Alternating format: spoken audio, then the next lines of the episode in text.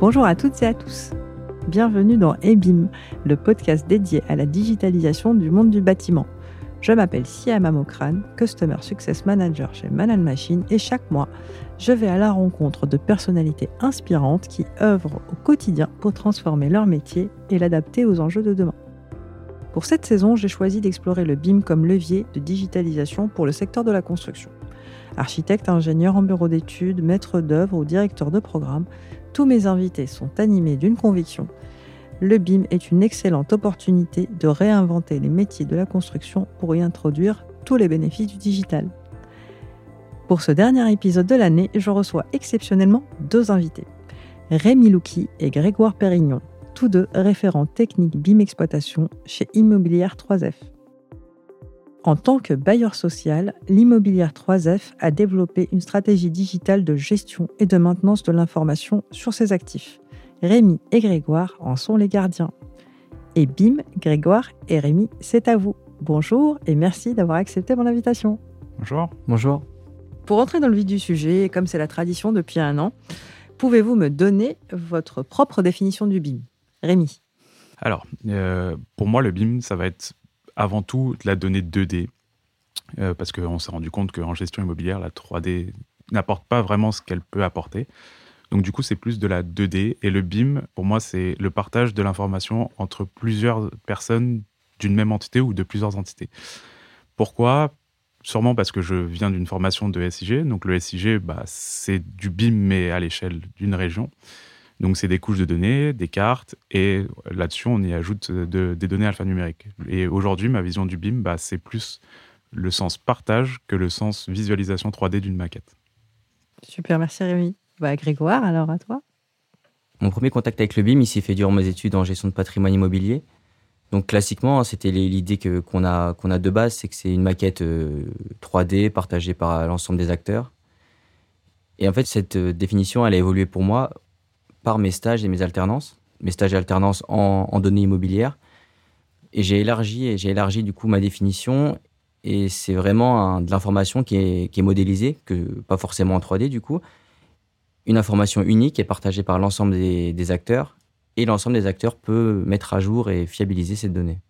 On va s'intéresser un petit peu à la, mission euh, de l'immobilière 3F et puis euh, à sa stratégie digitale. Est-ce que Grégoire, euh, tu peux un peu nous décrire la mission? De l'immobilière 3F, s'il te plaît Le groupe 3F, c'est un bailleur social.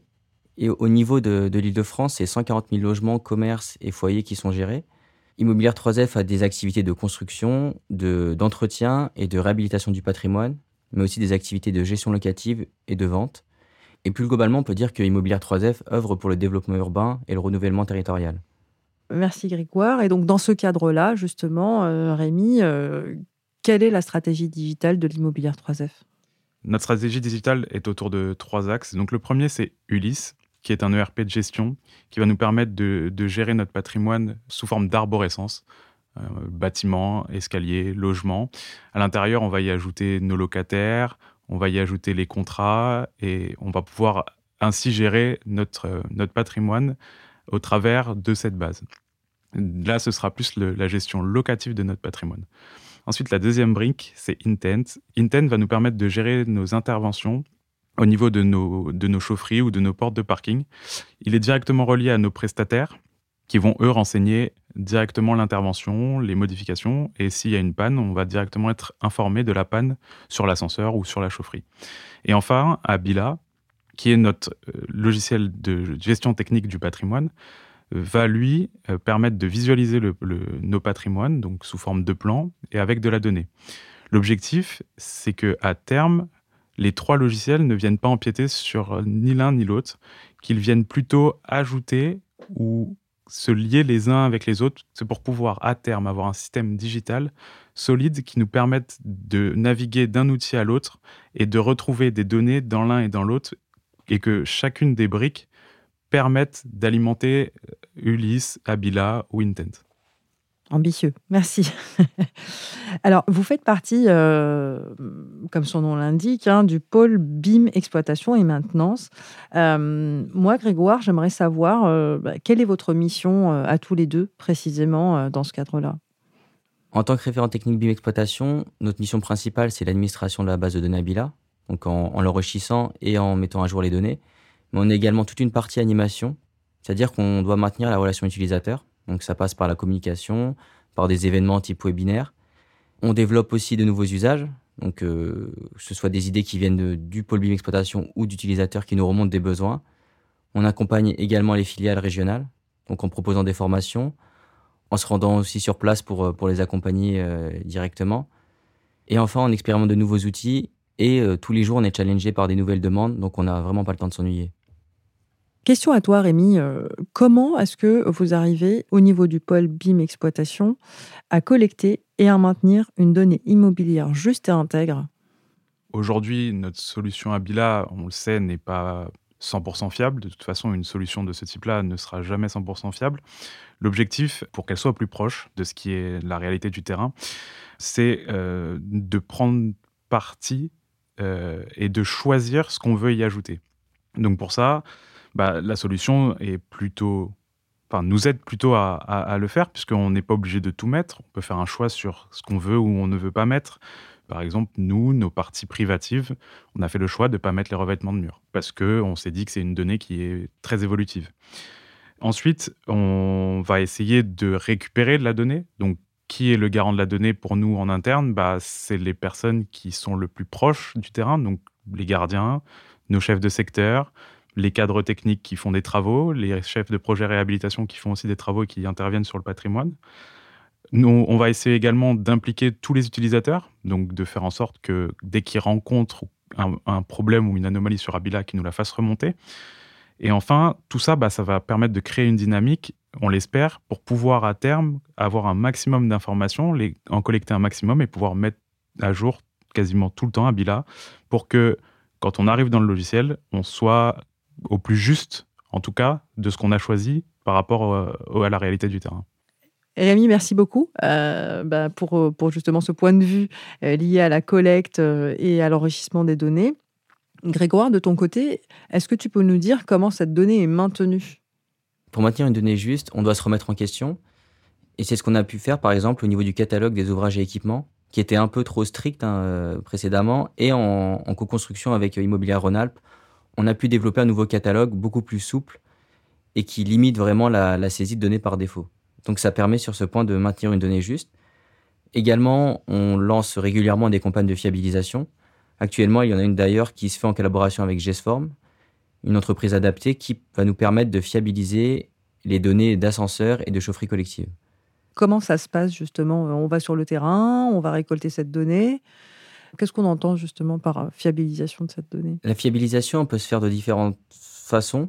Par exemple, avec GSForm, c'est eux qui vraiment euh, font, un travail de, comparaison de données et, de, ils passent des appels indirectement auprès des gardiens.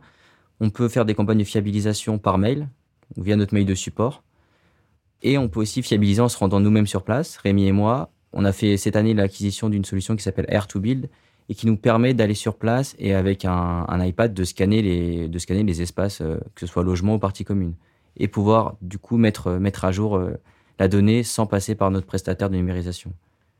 C'est très intéressant en fait. Ça veut dire qu'il faut faire beaucoup d'efforts. Euh, pour la mise à jour des données ne se fait pas de manière automatique. On risque toujours d'avoir une donnée fausse, une donnée dupliquée, et c'est beaucoup d'énergie en fait de votre part, à tous les deux, en vous appuyant aussi sur les équipes euh, soit externes, soit sur place, euh, qui vont vous aider tout le temps à maintenir cette donnée à jour. En fait, il n'y a pas d'automatisme. Ce que, ce que j'entends, c'est ça. C'est-à-dire que c'est beaucoup beaucoup de travail aussi de votre part pour maintenir cette donnée et pouvoir la restituer à ceux qui en ont besoin. C'est exactement ça, parce que de toute façon, il faut, s'imaginer que chaque donnée, c'est un petit élément d'une base de données qui en contient des centaines de milliards, surtout à notre échelle. Hein. Enfin, je pense qu'on peut compter en pas loin de centaines de milliards.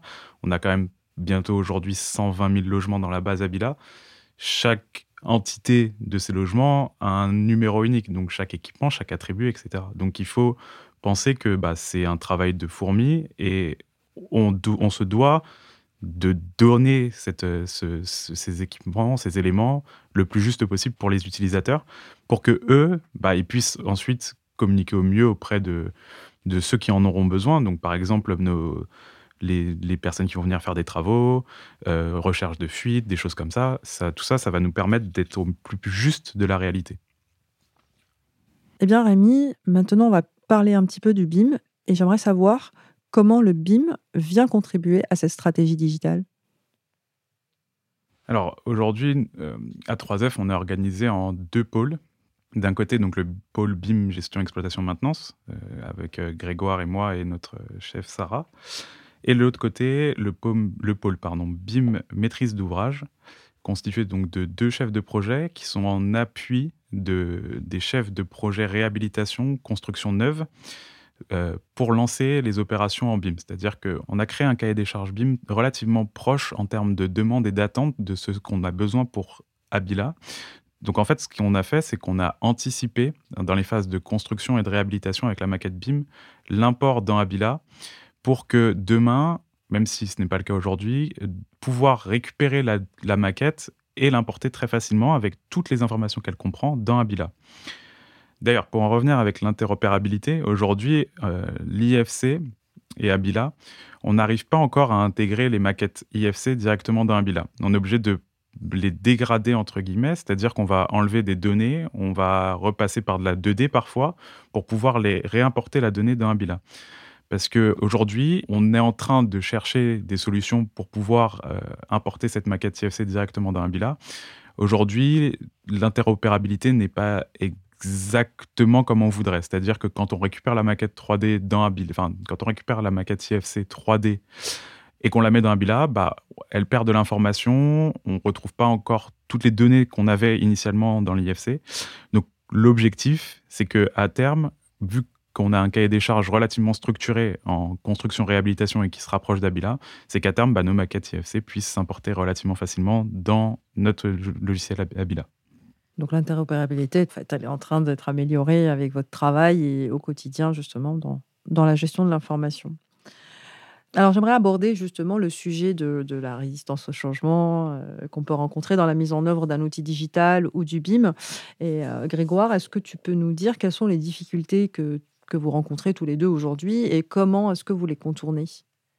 Les difficultés qu'on rencontre aujourd'hui, c'est le manque d'implication de certains acteurs. C'est-à-dire qu'on sait que tout le monde n'a pas la même maturité digitale, mais ce qu'on aimerait, c'est qu'Abila soit une, enfin, nous vienne en tête dès lors qu'on a une problématique. Qu'on se dise, tiens, en quoi Abila peut répondre à ma question Et donc, pour, pour euh, arriver à, à déclencher ça chez l'ensemble des utilisateurs, on communique régulièrement. On va lancer prochainement, courant 2023, les clubs utilisateurs pour euh, pour garder les, utilisateurs motivés.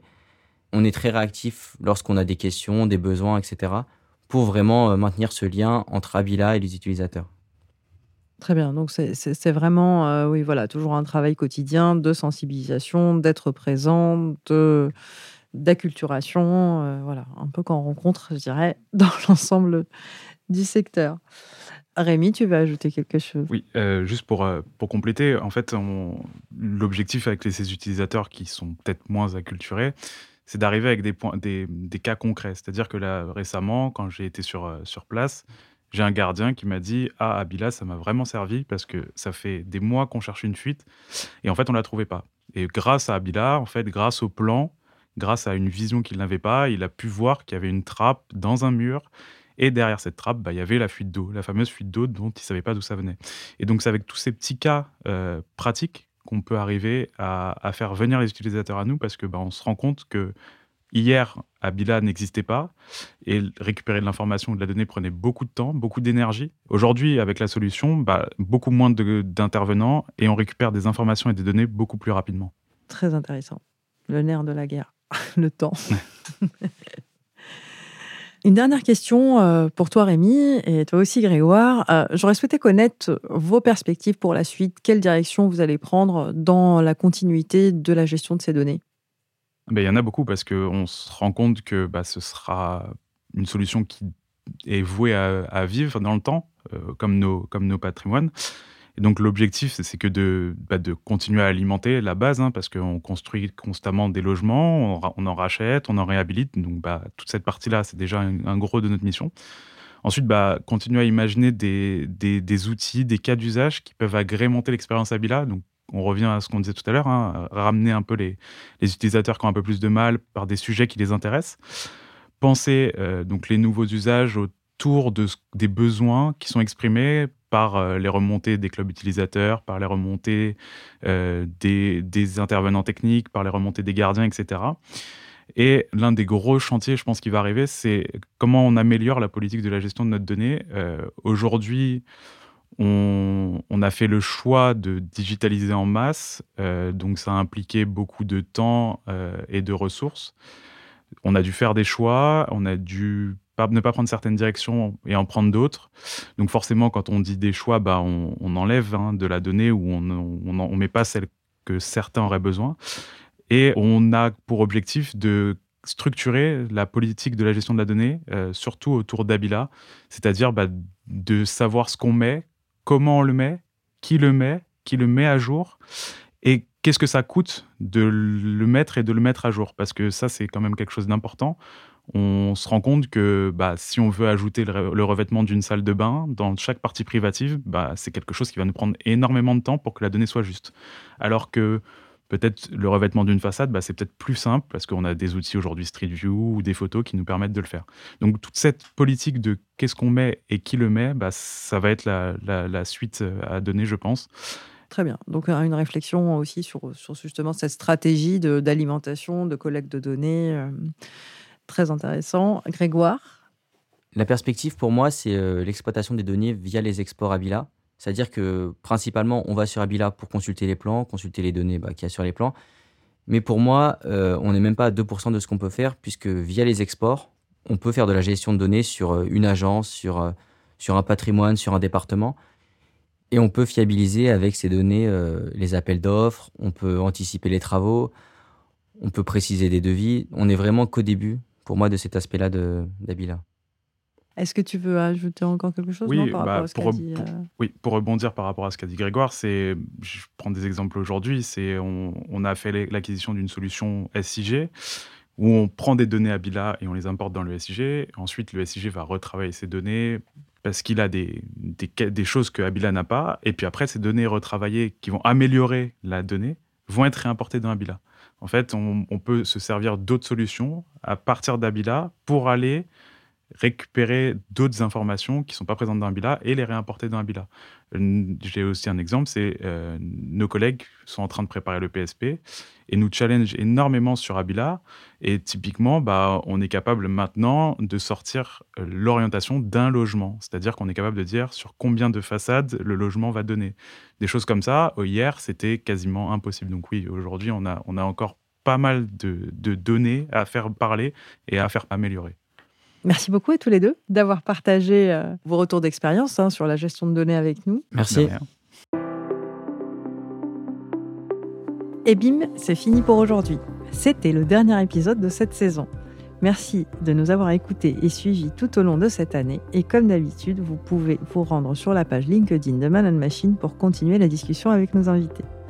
J'ai le plaisir de vous annoncer que l'on se retrouvera dès le mois de janvier pour une nouvelle saison de EBIM. Nous allons continuer à décortiquer le BIM ensemble autour d'un nouveau thème et avec de nouveaux invités. Si ce podcast vous a plu, parlez-en autour de vous et donnez-lui 5 étoiles sur votre plateforme d'écoute préférée. À très bientôt pour un nouvel épisode et une nouvelle saison de EBIM.